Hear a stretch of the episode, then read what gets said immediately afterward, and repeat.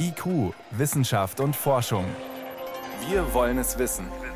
Ein Podcast von Bayern 2. Corona und jetzt, so heißt unser neuer wöchentlicher Podcast mit dem Philosophen Julian Nieder-Rümelin. Jede Woche zu einem anderen Thema, das uns in diesen Zeiten beschäftigt. Heute mit dem Thema Medizin ist nicht alles. Und der Frage, welche Faktoren müssen berücksichtigt werden, jenseits von Epidemiologie, Virologie und Infektiologie. Was wird neben der wissenschaftlichen Einschätzung dieser Krise jetzt auch wichtig? Wer hat die stärksten Argumente? Wer hat die größte Lobby? Darüber wollen wir in diesem Podcast sprechen, jede Woche einmal mit zwei Gästen zu einem Thema. Mein Name ist Jan Turczynski, ich bin Redakteurin in der Wissenschaftsredaktion des Bayerischen Rundfunks und habe Verstärkung an meiner Seite. Wir machen das hier ähnlich wie beim Fußball. Ich begrüße ab heute jede Woche Julian Niederrümelin. Er ist Professor für Philosophie an der Universität in München. Er hat neben Philosophie auch Mathematik und Physik studiert. Zu seinen Spezialgebieten gehören die Risikoethik und die Entscheidungstheorie. Er ist sicher einer der renommiertesten Denker des Landes, gerade frisch berufen in den Deutschen Ethikrat und eine Stimme, die in den letzten Wochen regelmäßig in der Corona-Krise zu hören war. Sehr sehr schön, dass Sie da sind, Herr Professor Nieder-Rümelin. Ich freue mich auch auf das Gespräch. Und zugeschaltet aus Köln ist uns Medizinerin und Ethikerin Professor Christiane Wopen. Sie hat an der dortigen Universität eine Professur für Ethik und Theorie der Medizin und leitet das interfakultäre Zentrum CERES, das sich dort an der Uni mit ethischen, rechtlichen, ökonomischen und sozialen Fragen der Gesundheitswissenschaften beschäftigt. Sie war viele Jahre Vorsitzende des Deutschen Ethikrates und ist seit 2017 Vorsitzende des Europäischen Ethikrates und jetzt in einem Experten Expertengremium, das Nordrhein-Westfalens Ministerpräsident Armin Laschet einberufen hat. Ich grüße Sie, Frau Professor Wopen. Ja, vielen Dank. Bin gerne dabei. So, der Shutdown wird geöffnet und zwar in allen Bundesländern. Nun wird nicht mehr nur auf die Medizin, auf die Virologie, auf die Epidemiologie gehört, ja, sondern Worauf? Worauf wird jetzt gehört? Herr Professor Niederrümelin, Sie haben erst kürzlich gesagt, Sie fürchten einen gesellschaftlichen Zusammenbruch, wenn der Shutdown weiter besteht. Nun wird er geöffnet. Sind Sie damit jetzt zufrieden? Nein, also ganz so habe ich es nicht formuliert. Ich habe gesagt, äh, die Maßnahmen waren jetzt angesichts der Unsicherheiten und man muss hinzufügen, auch angesichts der mangelnden Vorbereitung auf eine solche Epidemie, Pandemie, obwohl es ja Warnungen gab. Das Robert Koch Institut hat ja 2012 schon ein Szenario beschrieben, was, wenn man das nochmal nachliest, ziemlich ähnlich ist mit dem, was wir jetzt erleben. Es hat nicht die Masken gegeben, die wir eigentlich brauchen. Es gibt nicht die Schutzkleidung, die wir eigentlich brauchen. Die Intensivstationen hochzufahren ist dann gelungen, aber ex post, nachdem äh, sich die äh, Situation schon wesentlich verschlechterte. Also wir waren auch nicht ideal vorbereitet und unter diesen Bedingungen habe ich das nicht kritisiert, was man da getan hat. Ich habe auch nicht gesagt, wir sollten möglichst schnell jetzt öffnen im Sinne von möglichst morgen, sondern ich habe gesagt, wir brauchen Licht am Ende des Tunnels. Wir können den Menschen nicht sagen, naja, Impfstoff weiß man nicht, ob überhaupt, dauert in jedem Fall noch ein Jahr, sicher nicht in diesem Jahr, 18 Monate. Und in der Zeit müssen wir diesen jetzigen Zustand mindestens aufrechterhalten weil all, jede Lockerung sofort eine große Katastrophe nach sich ziehen könnte. Diese Botschaft ist wörtlich so nicht formuliert worden, aber so ist das äh, bei vielen angekommen. Und da habe ich gesagt, wir müssen uns erstmal überlegen, nach welchen Kriterien überhaupt, nach welchen Kriterien lockern wir oder verschärfen wir die Maßnahmen und wie sind die langfristigen Folgen einer Unterdrückung der ökonomischen Aktivitäten und was heißt das im internationalen Zusammenhang? Was ich kritisiert habe, war zweierlei. Das eine, dass zumindest am Anfang die Botschaft war, wir tun jetzt das, was uns die Epidemiologen sagen, wobei übrigens die meisten der Angesprochenen sagten, wir können gar nicht eine Gesamtstrategie verantworten. Das ist Sache der Politik, sehr vernünftig. Das hat jetzt auch wieder der Henrik Streeck nochmal betont. Das ist eine sehr vernünftige Haltung. Und zum Zweiten die Botschaft, für Diskussionen ist es zu früh. Nein, in der Demokratie ist es für Diskussionen natürlich nie zu früh. Das ist der Unterschied zwischen Diktaturen und Demokratien. Wir brauchen die Bürgerschaft, wir brauchen deren Kompetenz und wir brauchen unterschiedliche Disziplinen. Also das Gesamte in den Blick nehmen, öffnen, in Kauf nehmen, dass es dann natürlich auch Kontroversen gibt, manche Kontroversen unangenehm sind, Lobbygruppen auftreten werden. Aber das ist nun mal die Essenz der Demokratie. Das gehört dazu. Und das ist unterdessen sehr viel besser geworden. Das ist auch anstrengend. Die Leute starren nicht mehr nur auf die nächste Verlautbarung der Landesregierung oder der Bundesregierung. Aber das ist nötig. Aber das heißt, am Anfang der Pandemie hat Ihnen ein wenig der Ausblick gefehlt oder die Perspektive oder die Struktur. Und jetzt haben Sie das Gefühl, ist es auch wieder etwas überstürzt, dass wir lockern? Also ich finde das ja gut, dass wir jetzt Maßnahmen zurücknehmen, von denen wir gar nicht wissen, ob sie nötig sind. Ich meine, es gibt Länder wie zum Beispiel Island, die sind erstaunlicherweise davon überzeugt, dass die unter 16-Jährigen für die Ausbreitung der Pandemie keine Rolle spielen. Es gibt aber Befunde, die in andere Richtung sprechen. Das muss man sehen, äh, was von denen richtig ist.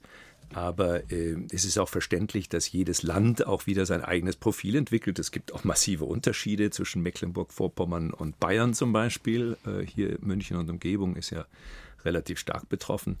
Der Norden und Osten ist eher weniger betroffen.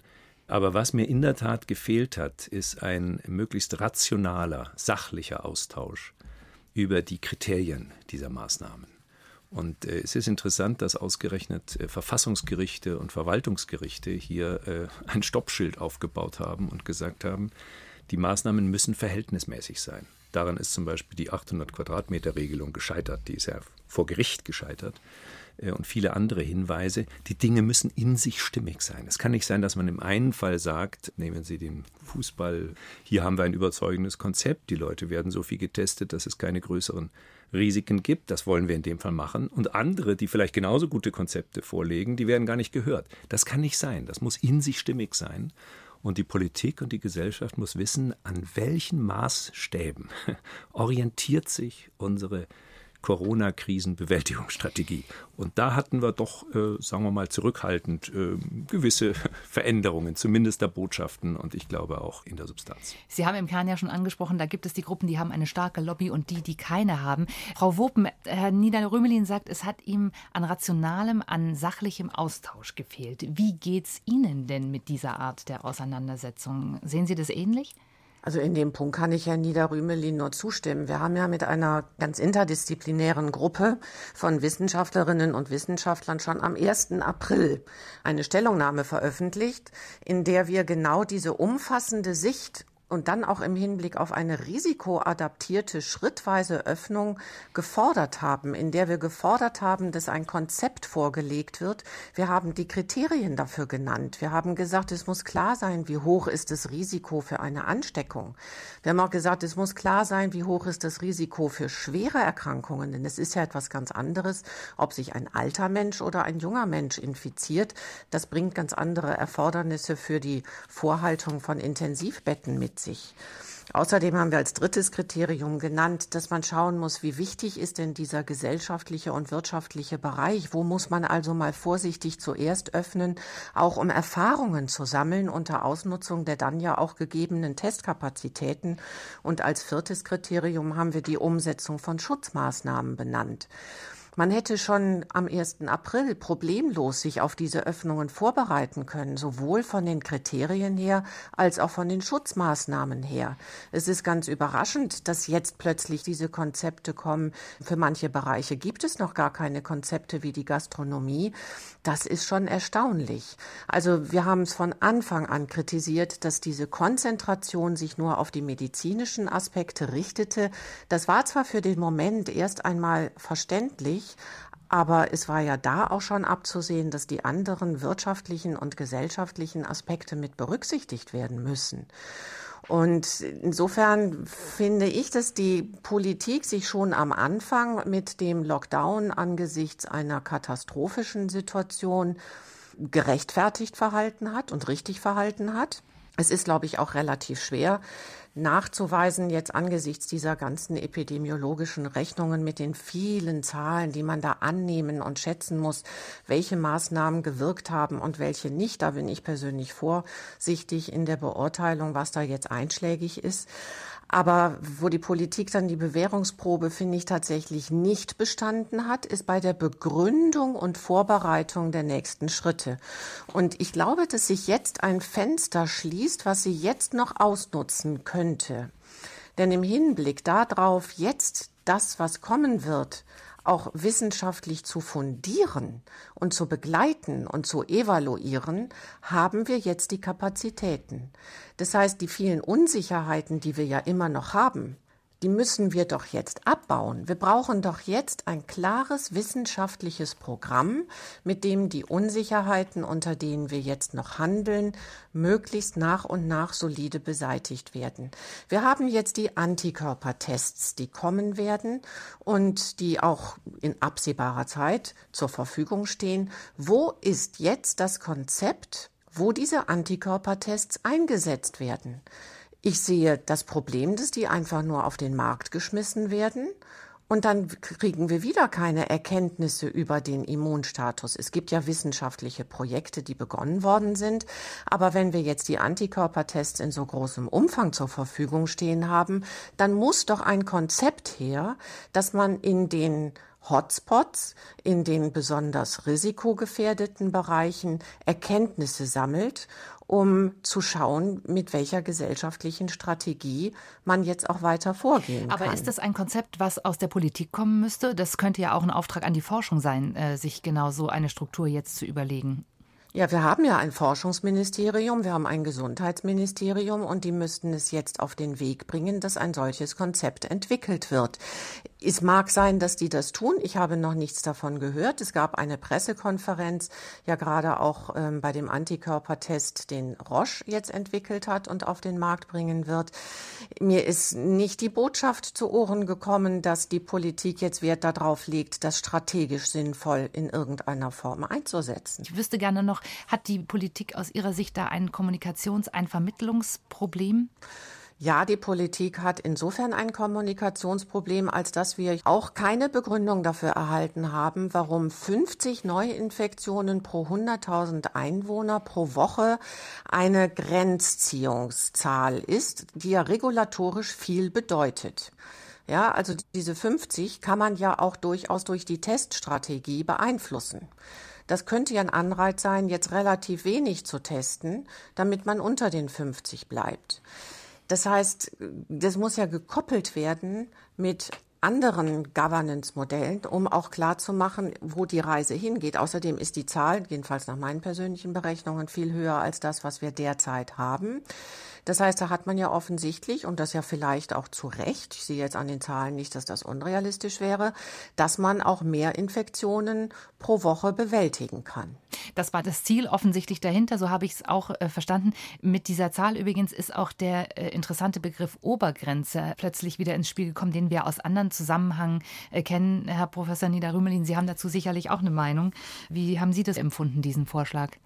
Also mir scheint generell, das beschäftigt mich seit vielen Jahren, dass wir eine hochentwickelte, auch durch die Arbeitsteilung in den Wissenschaften, in den verschiedenen Ressorts, in den Bereichen der Gesellschaft, hochentwickelte Rationalität haben für bestimmte Teilbereiche, die oft einhergeht mit einer Art globalen Irrationalität. Das heißt, es gibt dann nirgendwo mehr eine Stelle, bei der das alles zusammenläuft und in sich stimmig abgeglichen wird.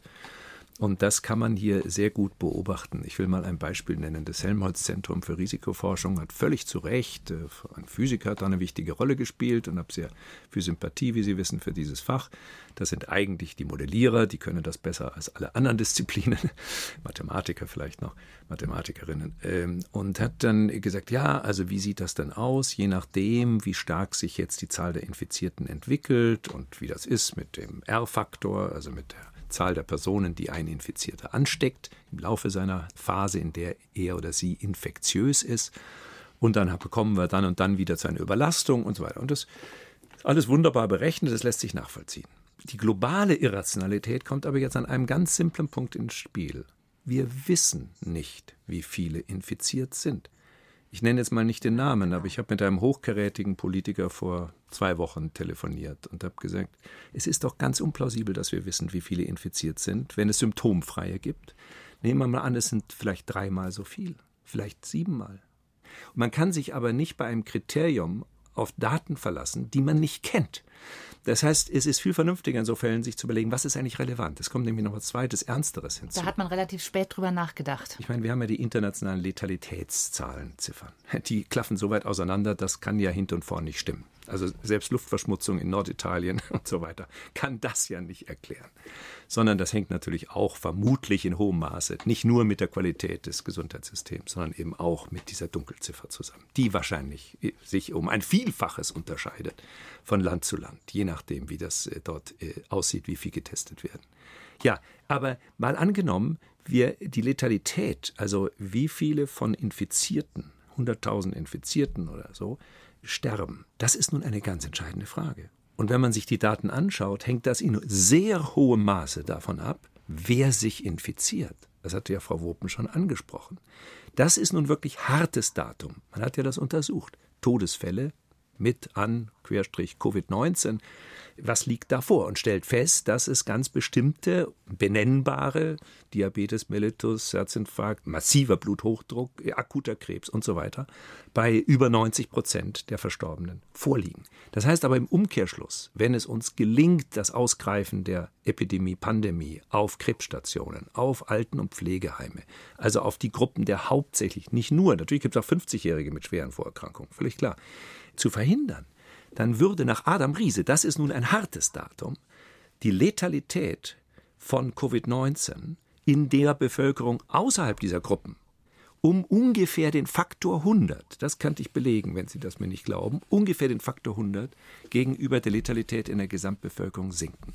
Dann besteht aber selbst nach den ungünstigsten Letalitätsschätzungen überhaupt kein Zweifel mehr daran, dass die Letalität außerhalb dieser vulnerablen Gruppen deutlich niedriger ist, deutlich niedriger, ich sage es nochmal, weil das immer dann polemisch einem vorgehalten wird, als in einer saisonalen Influenzaepidemie. Das kann man nicht bezweifeln.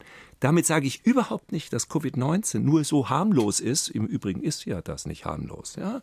Die Influenzaepidemie bringt ja auch eine Menge Todesfälle mit sich. Ich sage nicht, dass das vergleichbar riskant ist, sondern ich sage nur, dass das ein Datum ist. So, und wenn man das jetzt ernst nimmt, hätte es nahegelegen, von Anfang an zu sagen, die Gesundheitsrisiken sind für uns eine wichtige Größe. Ökonomische, soziale, kulturelle, Bildung auch. Aber erstmal nur Gesundheitsrisiken. Das entscheidende Kriterium ist, wie viele erkranken ernsthaft. Machen wir es noch präziser. Wie viele erkranken so, dass sie in die Klinik müssen? Und dann nochmal, wie viele von denen erkranken so schwer, dass sie intensivbettpflichtig werden? Und wie viele von denen sterben? Das sind harte Kriterien, die man als Datum vorfindlich hat. Und ich hätte mir eigentlich erwartet, dass die Politik heute sagt, den Gesundheitsaspekt messen wir an der Zahl der schweren Erkrankungen, Intensivbettpflichtige und eventuell noch Letalität, also Todesfälle. Und dann hätte man ein messbares Kriterium und könnte sehen, welche Maßnahmen nun hier schwierig sind, weil sie möglicherweise dann an die Grenze führen, der Belastbarkeit zum Beispiel der Kliniken und der Intensivstationen. Und man hätte auch der Bevölkerung sagen können, hier schaut mal her, hier habt ihr klare Daten, die können wir anschauen, die sind nicht hypothetisch, die sind kein Stochern im dunklen Nebel. Und wenn ihr außerdem so stark kooperativ weiter seid, wie seit dem 17. März, wenn man in die Statistiken schaut, seit dem 17. März, das heißt also vor dem Shutdown, dann könnte man auch hoffen, dass wir ohne allzu viel Zwangsmaßnahmen allein durch vernünftiges Verhalten der Menschen und Selbstschutz freiwilliger Selbstschutz. Ich bin, wenn irgend möglich, für Freiwilligkeit. Das ist die Idee einer freiheitlichen Demokratie. Jeder entscheidet über sich selbst. Das kann man nicht immer durchhalten, ist mir schon klar.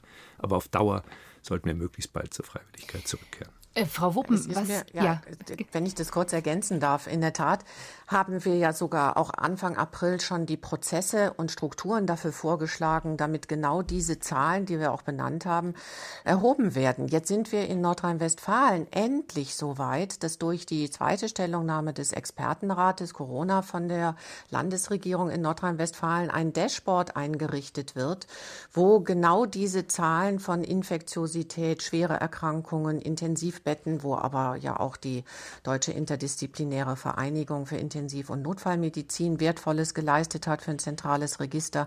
Also, dass diese Daten mal zusammengeführt werden und zwar nicht nur die medizinischen, infektiologischen Daten, sondern auch die ökonomischen und sozialen.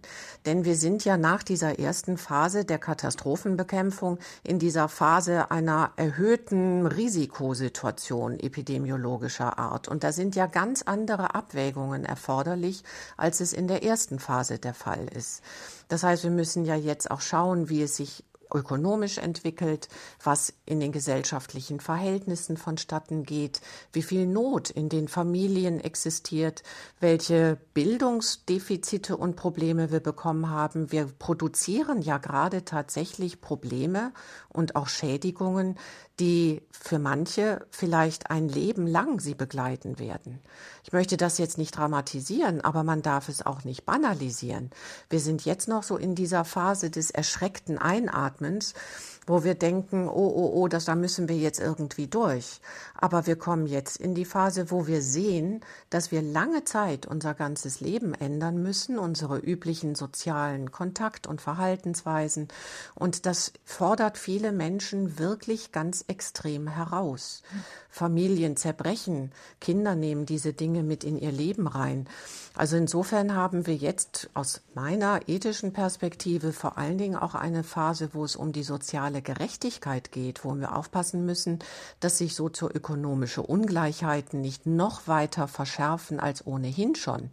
Wir haben jetzt auch die Chance, mal über ganz neue Modelle nachzudenken, denn wenn jetzt unser Ziel ist, gesetzt den Fall, die Pandemie haben wir durch die Maßnahmen so halbwegs im Zaum, dann muss es doch jetzt unser Ziel sein, dass die Menschen in ihre Lebensläufe zurückfinden, dass sie ihre Identitäten bewahren können, dass sie nicht das Gefühl haben, sie werden aus ihrem Leben vollkommen rausgeschmissen.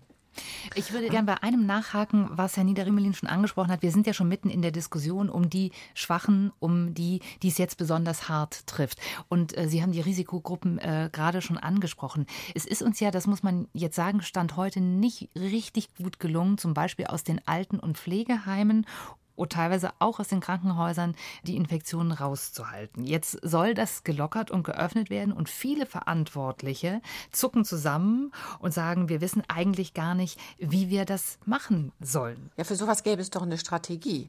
Man nimmt ein mobiles Testlabor und stellt das vor das Altenheim. Und dann testet man auf Infektiosität. Das Ergebnis ist vielleicht einen Tag später da und der Betreffende, der in das Altenheim zum Besuch gehen möchte, kann dann wieder kommen, wenn er negativ getestet ist. Oder wenn er vom Antikörperstatus her positiv ist und man davon eben ausgeht, dass er auch selber sich nicht infizieren kann. Vielleicht muss er nicht je nach der Entfernung zu dem Altenheim fahren, um sich dort testen zu lassen. Vielleicht kann er das beim Hausarzt tun. Aber all solche Strategien wären doch schon lange möglich. Und dann kann man in dem Altenheim die räumlichen Bedingungen so herrichten, dass tatsächlich das Ansteckungsrisiko so weit wie irgend möglich reduziert wird. Und müsste das nicht aber auch eine politische Vorgabe sein? Also äh, überfordert man nicht die Verantwortlichen vor Ort, wenn man sagt, jeder muss jetzt sein eigenes Konzept irgendwie auf die Beine stellen? Ja, ich halte das für eine politische Aufgabe, eben in Kombination mit den jeweiligen Verbänden, Trägern, Einrichtungen etc. solche Konzepte zu erarbeiten, die dann vor Ort umgesetzt werden können. Dafür diente ja auch der Vorschlag, den wir gemacht hatten, Taskforces einzurichten, die interdisziplinär besetzt sind, die also von vornherein den Blick weiten und die bis in die kommunale Ebene herein so sehr mit den Einrichtungen vernetzt sind, dass dann auch die Abwägungen auf einer Datengrundlage erfolgen können. Ja, nur diese Datengrundlage müssen wir erst einmal schaffen. Wir müssen diese Daten zusammenführen, damit dann auch im Rahmen einer gesellschaftlichen Debatte diese Abwägungsprozesse erfolgen können. Mhm. Denn regionale Unterschiede sind ja in der Tat gar kein Problem. Auch Unterschiede zwischen unterschiedlichen Bevölkerungsgruppen sind kein Problem, wenn es gute Gründe dafür gibt, die allen vermittelbar sind. Ich sage Ihnen mal zwei Sätze, die mir jetzt zugekommen sind in den letzten Tagen, wo man auch merkt, dass die Stimmung in der Öffentlichkeit kippen könnte. Die sind etwas provokant, aber eine Dame schrieb mir, sagte, es ist schade, dass meine Mutter nicht im Zoo lebt, dann könnte ich sie wenigstens besuchen. Ja, und eine andere schrieb, ähm, ja, die Kitas sind zwar geschlossen, dann schicke ich mein Kind eben in den Biergarten. Das habe ich auch gelesen. Ja, ja also ich meine, aber das bringt es doch so auf den Punkt, dass die Menschen es nicht mehr verstehen, warum sie bestimmte Einschränkungen auf sich nehmen müssen, wenn es in anderen Bereichen schon wieder ganz anders losgeht. Es gibt ja und auch das ist ein Kommunikationsproblem. Ja, und es gibt ja auch die Stimmen von älteren Menschen, die sagen, ich wäre gerne bereit, mich einzuschränken, wenn dafür die Jungen wieder rausgehen können. Und ich würde das gerne selber entscheiden, dass ich das so handhabe. Herr Niederrömelin nickt. Haben wir zu lange jetzt wirklich auf die falschen Parameter, auf die falschen Gruppen, auf die falschen Stichwortgeber gehört in dieser Diskussion? Also wir müssen vor allem aufpassen, dass die Debatte nicht völlig entgleist. Also ähm, das ist dann schwierig, wieder einzufangen. Also ein Punkt, wo sie zu entgleisen drohte, war die Gegenüberstellung von Wirtschaft und Leben. Also es ist ganz wichtig für eine zivile Ordnung, auch eine Verfassungsordnung wie die der Bundesrepublik Deutschland, die auch Reaktion auf zwölf Jahre Nationalsozialismus ist, mit Artikel 1 Absatz 1, die Würde des Menschen ist unantastbar, dass wir keine Verrechnungen beginnen. Äh, das ist in angelsächsischen Ländern wird das etwas anders gesehen. Das britische Gesundheitssystem beruht sehr stark auf Qualis, Qualified Adjusted Life Years. Ja. Ich warne vor diesen aggregativen, konsequenzialistisch-utilitaristischen äh, Modellen. Das heißt aber nicht, dass wir nicht zu Abwägungen und zu einer Kohärenz gezwungen sind oder uns jedenfalls an möglichst in sich stimmiger Gesamtpraxis orientieren müssen. Und das heißt zum Beispiel, äh, wir sollten dann gar nicht so sehr jetzt hier quantitative Bewertungsmethoden versuchen zu etablieren. Das geht immer schief, äh, würde ich sagen. Aber wir müssen uns orientieren an dem, was wir als allgemeine Praxis im Großen und Ganzen akzeptieren. Und da ist es nun mal so, dass wir nicht, da hat Schäuble völlig recht gehabt in diesem schönen Tagesspiegel-Interview, wir gehen nicht davon aus, dass wir alles tun, damit niemand ums Leben kommt. Wenn wir das täten, dann wären viele Aktivitäten nicht mehr möglich. Wir dürfen auch nicht mehr Auto fahren. Wir können die Auto fahren, auch Sportarten zum Beispiel nicht. Man dürfte, hier sind wir in München, ja. Wir dürften nicht mehr in die Berge gehen. Wie viele Menschen sterben pro Jahr bei Bergwanderungen? Das ist beträchtlich.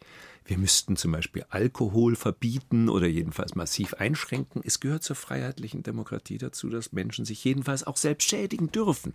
Schädigen dürfen. Obwohl diese Schädigung auch einen kollektiven sozialen Aspekt hat, solidarischen Aspekt hat, weil nämlich am Ende die Person mit Leberzirrhose oder so wird ja dann versorgt vom Gesundheitssystem. Das kostet viel. Ja, und äh, vielleicht wird sogar ein Intensivbett weggenommen aufgrund von Alkoholismus. Das ist der bittere Preis für manche der, der freiheitlichen Demokratie, dass wir nicht Gesundheit oder was auch immer einfach optimieren können, weil das die Schranken hat. Diese Optimierung hat Schranken in den individuellen Rechten und Freiheiten. Das ist ein ganz wichtiger Punkt, äh, dass man das versteht. Und das gilt auch für die Corona-Krisenbewältigung in meinen Augen. Das heißt, wir müssen uns schon sehr gut überlegen, welche Freiheitseinschränkungen auf Dauer gerechtfertigt sind, weil das sind Eingriffe, massive Eingriffe in die Autorschaft, in den Status als Autorin oder Autorin zu leben. Wenn das ein paar Wochen ist und man sagt, das machen wir aus den und den Gründen, das ist jetzt befristet bis dahin dahin und dann haben wir nach den Kriterien, werden wir dann wahrscheinlich wieder die Sache äh, beenden können, dann ist das alles verkraftbar.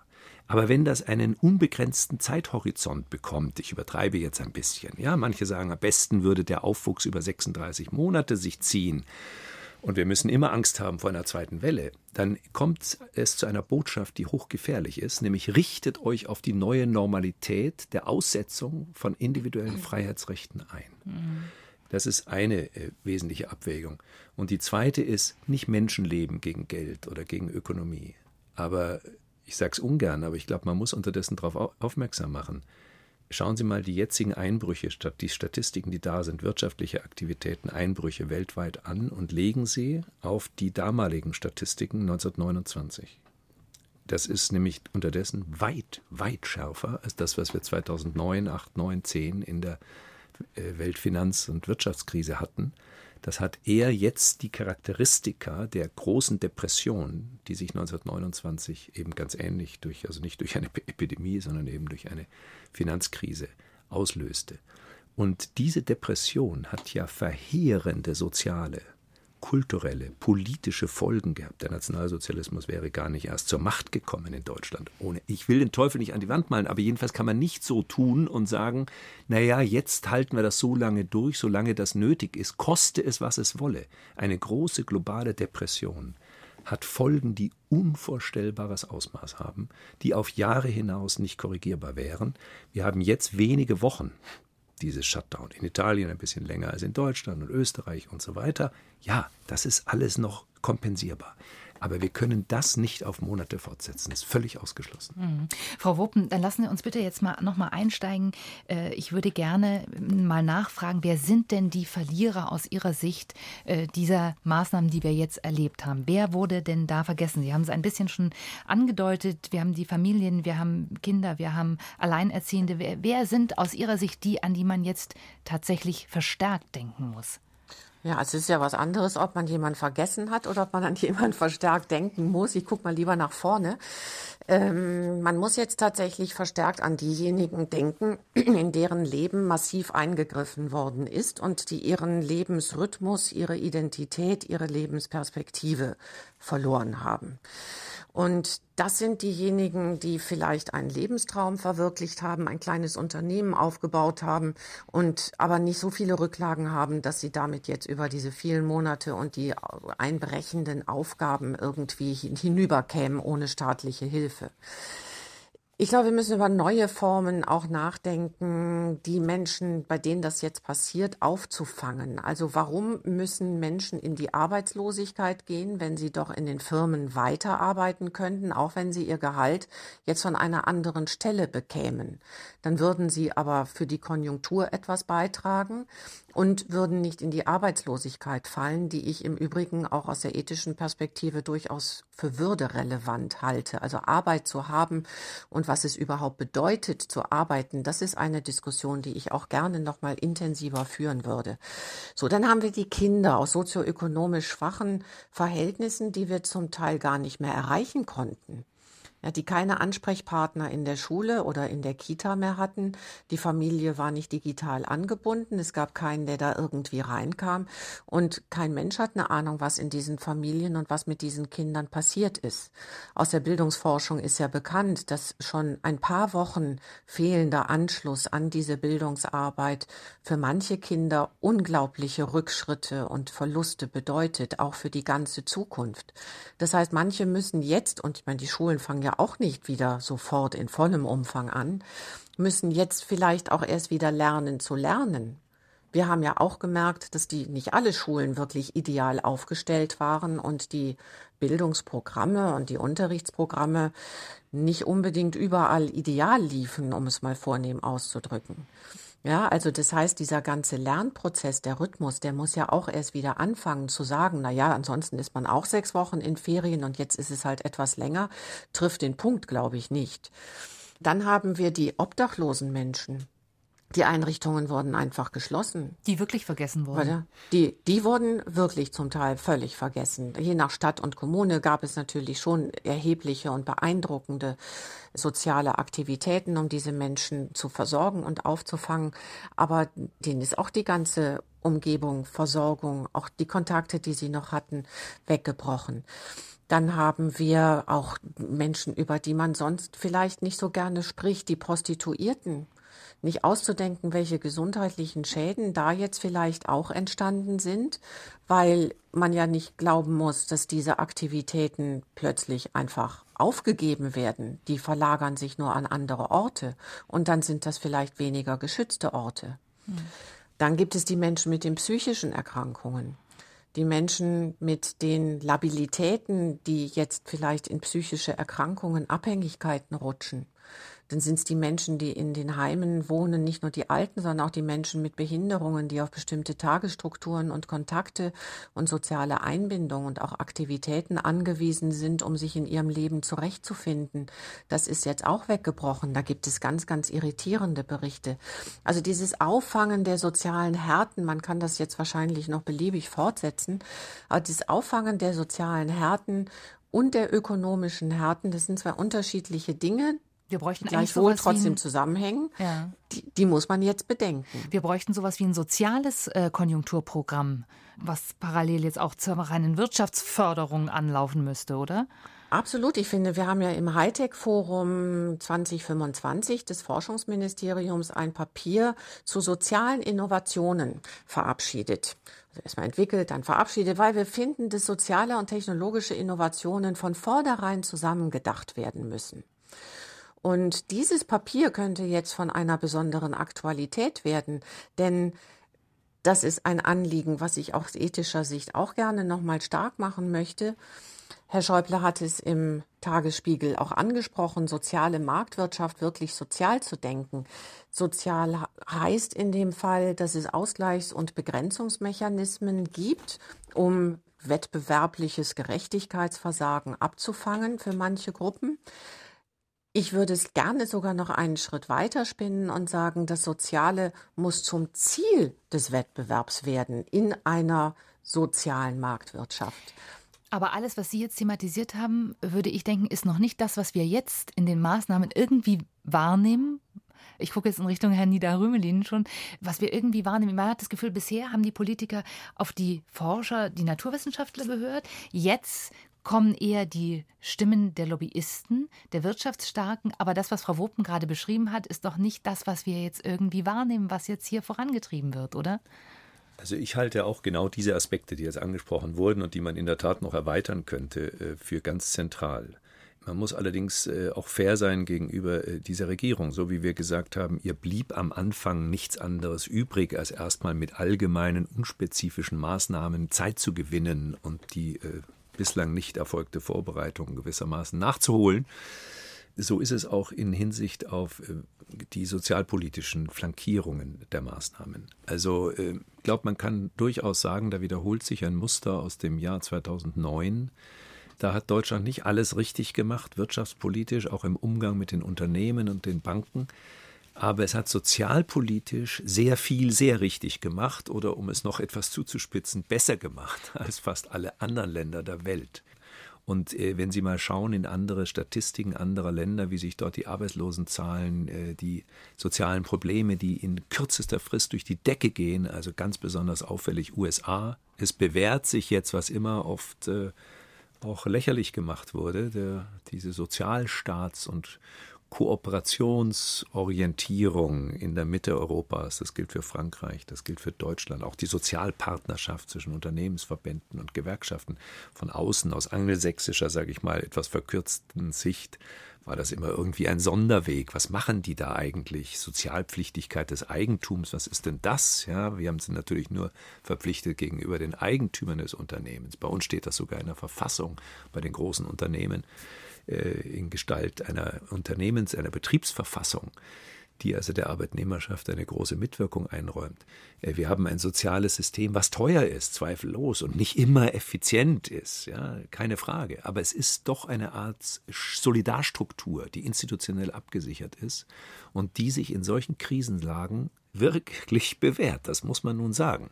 Und die ersten Maßnahmen, die ergriffen wurden, insbesondere Kurzarbeitergeld, das ist nun das Allerwichtigste, hat auch vielleicht in der Bevölkerung ein bisschen den trügerischen Eindruck erweckt, naja, ist ja alles nicht so schlimm, wir kommen ja durch und der Anstieg der Arbeitslosigkeit ist ja moderat. Wenn wir das nicht hätten, würden bei uns auch die Arbeitslosenzahlen jetzt durch die Decke gehen. Sie gehen nach oben, aber lang nicht so dramatisch wie in Italien oder gar in den USA und anderen Ländern. Aber jetzt sind wir, weiß nicht, ob Frau Wopen das auch so sieht, jetzt sind wir in der Phase 2. Es bleibt gar nichts anderes übrig, als jetzt spezifisch hinzuschauen auf die, die wirklich betroffen sind, auch auf die wirklich Vulnerablen. Es bleibt in meinen Augen nichts anderes übrig, als von allgemeinen Maßnahmen für alle auf spezifische, je nach Risiko, und zwar nicht nur Gesundheitsrisiko, sondern eben auch sozialem, kulturellen, ökonomischen Risiko. Also man schaut genau, welche Risiken bestehen wo, und da steuert man jetzt fein nach, was man am Anfang nicht machen konnte, auch aus Zeitnot. Und da brauchen wir jetzt klare Kriterien und eine öffentliche Debatte darüber, wie wichtig was ist. Es kann nicht sein, dass das im Wesentlichen da nach einem Spiel, wie soll ich sagen, des Einflusses von Lobbygruppen am Ende läuft. Wer mehr Einfluss hat, der kriegt seine Ziele besser durch und die, die weniger Einfluss haben, kriegen es nicht so gut durch. Sondern da brauchen wir so eine Art, äh, ja, die ganze Bürgerschaft, auch alle Disziplinen mit dabei, um sich zu überlegen, wie kommen wir jetzt gut durch die nächsten Monate. Frau Huppen, ich würde eine Anschlussfrage daran an Sie richten. Äh, der Expertenrat, den Armin Laschet in Nordrhein-Westfalen gebildet hat, äh, der sah sich ja auch dem Vorwurf ausgesetzt, dass er sehr arbeitgeberlastig besetzt ist. Äh, ich weiß nicht, ob Sie dazu etwas sagen wollen, aber da gab es relativ scharfe Kritik an der Zusammensetzung. Haben Sie das Gefühl, dass Sie da mit diesen Argumenten, die Sie jetzt hier auch vorgebracht haben, da durchdringen in diesem Gremium? Also man muss schon sagen, dass der Vorteil des Expertenrates ja ist, dass er enorm interdisziplinär zusammengesetzt ist. Ja, bis hin dazu, dass jemand aus der Sozialarbeit dabei ist, der sehr genau berichten kann, was in den sozialen Brennpunkten vorgeht. All das finden Sie in den beiden Stellungnahmen des Expertenrates wieder. Man kann auch nicht sagen, dass die Diskussionen nicht kontrovers gewesen seien. Also mir hat da persönlich eigentlich keine Position gefehlt. Wir haben sehr intensiv diskutiert und haben, und das war ja quasi ein bisschen eine Art gesellschaftliche Debatte im Kleinen, ja auch schon gesehen, dass die Stellungnahmen, die dann da rauskamen, zumindest auf dem Konsens von Menschen beruhte, die ansonsten in vielen Einzelpunkten gar nicht eins waren. Ja, also das war ja schon eine, auch ein, ein Zusammenraufen, um das so nach vorne zu bringen. Und dass da jetzt die Arbeitgeber eine größere Stimme gehabt hätten als diejenigen, die die Perspektive von Arbeitnehmern oder von Selbstständigen oder gar von Arbeitslosen hätten, kann ich aus meiner Erfahrung der internen Diskussion nicht bestätigen. Hm, ich frage mal anders, müsste die Politik jetzt noch sehr viel stärker Forderungen zurückweisen, wie sie jetzt eben zum Beispiel aus der Autoindustrie kommen oder zum Beispiel aus der Luftfahrtindustrie. Ähm, ich richte die Frage an Sie beide, wo man einfach sagt, da muss Politik sich jetzt eigentlich verweigern, solange äh, bei großen Unternehmen Dividenden ausgeschüttet werden, zu sagen, nein, da gibt es eben dann keine staatlichen Unterstützungen, um das noch klarer zu machen, dass das jetzt nicht die Bereiche sind, wo prioritär gehandelt werden muss. Wie sehen Sie das, Frau Wopen? Ähm, ja, ich sehe tatsächlich das als eine große Bewährungsprobe jetzt der Politik, den Maßgaben der Gerechtigkeit Genüge zu tun. Wenn es nicht gelingt, soziale Gerechtigkeit jetzt stark zu machen, dann werden die Populisten abräumen. Dann werden wir in noch viel stärkere Spaltungen hineinkommen, als wir sie vor der Krise hatten. Und man sieht es schon an heutigen politischen Äußerungen einzelner Politiker, dass die jetzt die Gunst der Stunde sehen, um tatsächlich mit solchen Dingen hineinzukommen. Das ist die Aufgabe der Politik, das jetzt zu verhindern. Wir können tatsächlich nicht über jetzt kurzfristige Konjunkturmaßnahmen sprechen, die in alte Muster zurückkehren. Es ist gut, dass Herr Timmermans auf der europäischen Ebene schon gesagt hat, dass jetzt nachhaltige Programme aufgelegt werden müssen, dass der Green Deal im Vordergrund stehen muss, wenn es jetzt auch um Konjunkturprogramme geht. Wir haben jetzt halt die große Chance, auch bei den großen Umwürfen, die stattgefunden haben und noch stattfinden werden, jetzt das Ruder auch ein bisschen rumzureißen in den Bereichen, von denen wir eigentlich auch schon vorher gedacht haben, dass die nicht so ganz in Ordnung sind. Also der Europäische Ethikrat hatte eine Stellungnahme schon 2018 rausgegeben zur Zukunft der Arbeit, wo viele der jetzt angesprochenen Fragestellungen schon diskutiert worden sind, auch zum Zusammenhang beispielsweise der Arbeitsmarktpolitik mit den sozialen Systemen. Das ist ja ein Thema, was jetzt auch intensiv diskutiert wird, dass die Pflegenden, dass die Leute, die an der Kasse sitzen, zwar keine großen Gehälter bekommen, aber jetzt diejenigen sind, die unter Inkaufnahme hoher Risiken unsere Problembereiche am Laufen gehalten haben. Und es kann nicht sein, dass die Arbeit, die nicht bezahlt wird oder die schlecht bezahlt wird, die aber für unsere Gesellschaft zentral wichtig ist, sich weder in der Belohnung noch nachher auch in den sozialen Sicherungssystemen adäquat wiederfindet. Und ich halte das nicht nur für ein deutsches Problem, sondern für ein europäisches Problem. Und diese Frage der sozialen Gerechtigkeit jetzt wirklich mal zu Ende zu denken und natürlich unter Nutzung der politischen Erfordernisse zu behandeln. Man kann nicht aus der Ethik heraus oder aus der Philosophie heraus politische Maßnahmen ableiten. Das wäre kurzsichtig und, und natürlich auch vollkommen unangemessen, genauso wenig wie man es aus der Virologie kann. Aber die wichtige Aufgabe dieser Wissenschaften wie Philosophie und auch der Ethik ist es doch jetzt zu fragen, warum wird so gehandelt? Und zwar warum in dieser moralischen Dimension letztlich des sinnvollen, des gelingenden Lebens und der Rahmenbedingungen, wo Menschen in Freiheit das Leben führen können, was sie leben möchten. Herr Niederrümelin, wie optimistisch sind Sie, dass wir tatsächlich lernen aus dieser Krise und daraus vielleicht sogar eine bessere Gesellschaft werden kann? Also es gibt eine auffallende Gemeinsamkeit zwischen dem äh, bedeutendsten antiken politischen Philosophen, das ist zweifellos Platon, und dem wohl neben Habermas bedeutendsten politischen Philosophen des 20. Jahrhunderts oder der zweiten Hälfte des 20. Jahrhunderts, das ist John Rawls. Äh, beide sind der Auffassung, es gibt nicht Gerechtigkeit und Freiheit und Effizienz und dieses und jenes, sondern in der politischen Ordnung ist die Gerechtigkeit die zentrale Tugend ja, von Institutionen, von Gesellschaften. Insofern knüpfe ich da ganz an an das, was Frau Wopen gesagt hat. Das heißt aber nicht, dass man jetzt hier ökonomische Aspekte gegen Gerechtigkeitsaspekte ausspielt, sondern es geht darum, das Ganze so zu gestalten, dass es für alle Gruppen und Personen akzeptabel ist. Dass sie zustimmen können, weil sie sagen, da finde ich mich wieder. Ich bin fair behandelt, ich bin Teil des Ganzen, ich bin mitgemeint. Ja, also kein Neudeutsch Bargaining Game, ein Spiel um Vorteile des einen oder der anderen Gruppe und der einen Lobby gegen die andere Lobby und so weiter und wer hat den besseren Zugang zu einem Ministerpräsidenten und so, sondern die Botschaft muss sein, wir sind in einer schweren Krise und die Bewältigung dieser Krise löst weitere Probleme aus, gar keine Frage. Und wir kommen da nur langfristig wieder raus. Das wird dauern, bis wir da wieder rauskommen, ganz egal, wie die Gesundheitssituation sich entwickelt, wenn wir alle mitnehmen, alle einbeziehen und das heißt auch das Gespräch suchen mit allen, unabhängig davon, wie gut die organisiert sind. Und an der Stelle, vielleicht wird Sie das überraschen, dass ausgerechnet ich das sage, fände ich es auch ganz falsch, so ein Spiel zu beginnen nach der Art, ja, das ist doch nicht wichtig, anderes ist doch noch wichtiger. Also zum Beispiel hieß es jetzt Friseure, um Himmels Willen die Haare, wir können doch weiter so. Nein, das ist die falsche Sicht. Wir äh, brauchen doch eine gesellschaftliche Entwicklung, bei der überall dort, wo es verantwortbar ist, kann man darüber streiten, ob das beim Friseurhandwerk verantwortbar ist, aber nee, ich nehme mal an, das ist es, überall dort, wo es verantwortbar ist, wieder ein Stück von Normalität, von Selbstverständlichkeit, von Aufatmen möglich ist. Deswegen habe ich für manche überraschend auch gesagt, wenn der Deutsche Fußballbund ein Konzept vorlegt und die Profifußballer vor leeren Rängen dann ihre Profispiele spielen und die selber in geringem Maße gefährdet sind, äh, sich selbst äh, zu schädigen oder andere Fußballer. Aber das muss dann auch wirklich ein vernünftiges Konzept sein. Ja, mein Gott, das ist auch ein Stück Normalität. Ich bin kein Fußballfan, aber viele fiebern an jedem Samstag und, und anderen Wochentagen.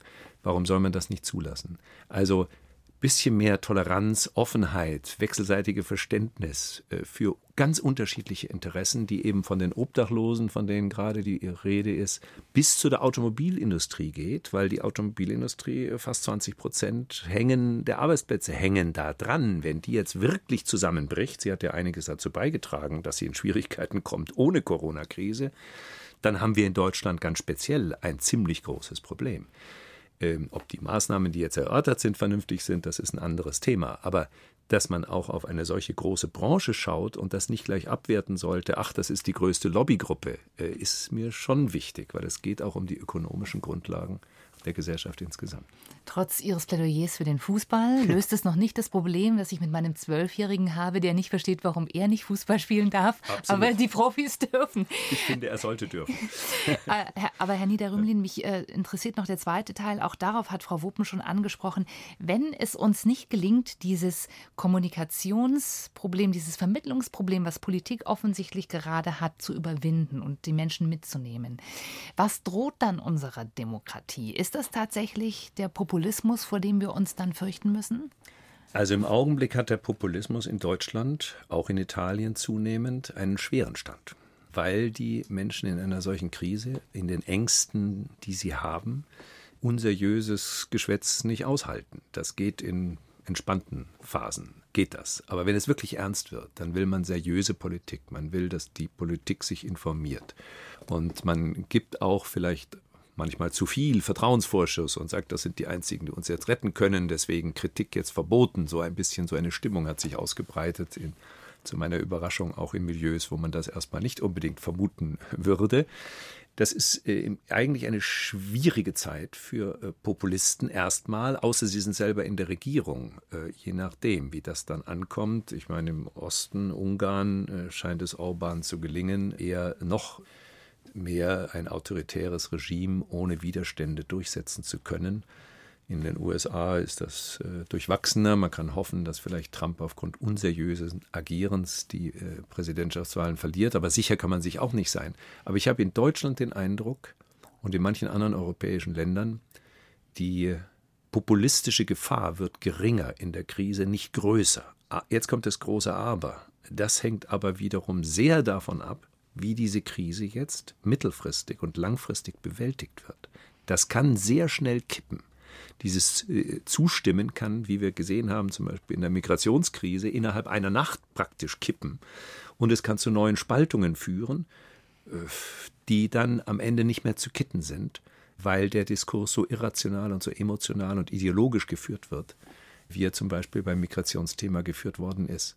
Und deswegen kann man jetzt nur appellieren und sagen, Diskussion ist wichtig, Auseinandersetzung ist wichtig, man muss Differenzen aushalten können, ja, man muss das auch, auch mal die ein oder andere äh, emotionale Zuspitze muss man aushalten können, das gehört zur Demokratie dazu. Aber bitte Respekt, Anerkennung, auch anderer Meinungen und der Versuch in der Bürgerschaft, einen Prozess jetzt zu halten, der ganz gut jetzt beginnt, finde ich, der uns dann einen Weg aus der Krise ermöglicht, dem die allermeisten zustimmen können. Wir sind schon wieder fast am Ende dieser Zeit. Die ist verflogen. Frau Wuppen, die letzte Frage geht an Sie. Wenn Sie äh, ein Jahr vorausschauen, was wünschen Sie sich, wo wir in einem Jahr stehen? Ich wünsche mir, dass die Gesellschaft viele kreative Ideen entwickelt, sogenannt out of the box denkt und die Werte so in den Vordergrund stellt, dass wir gesellschaftlich die Solidarität bewahren können, auf eine neue Grundlage stellen und individuell dieses zurückgeschmissen werden auf die Frage, was ist mir eigentlich wichtig, so lebendig bleibt, dass wir vielleicht noch mal neue Ideen entwickeln, wie ein Leben, wie eine Gesellschaft gestaltet werden können. Frau Professor Wuppen, ich danke Ihnen herzlich für die Zeit. Es war mir ein Vergnügen, mit Ihnen zu sprechen. Schön, dass Sie Zeit für uns hatten. Danke und, Ihnen. Und ich danke Herrn Niederrümelin, den ich nächste Woche hier wieder begrüßen kann. Herzlichen Dank. Dankeschön.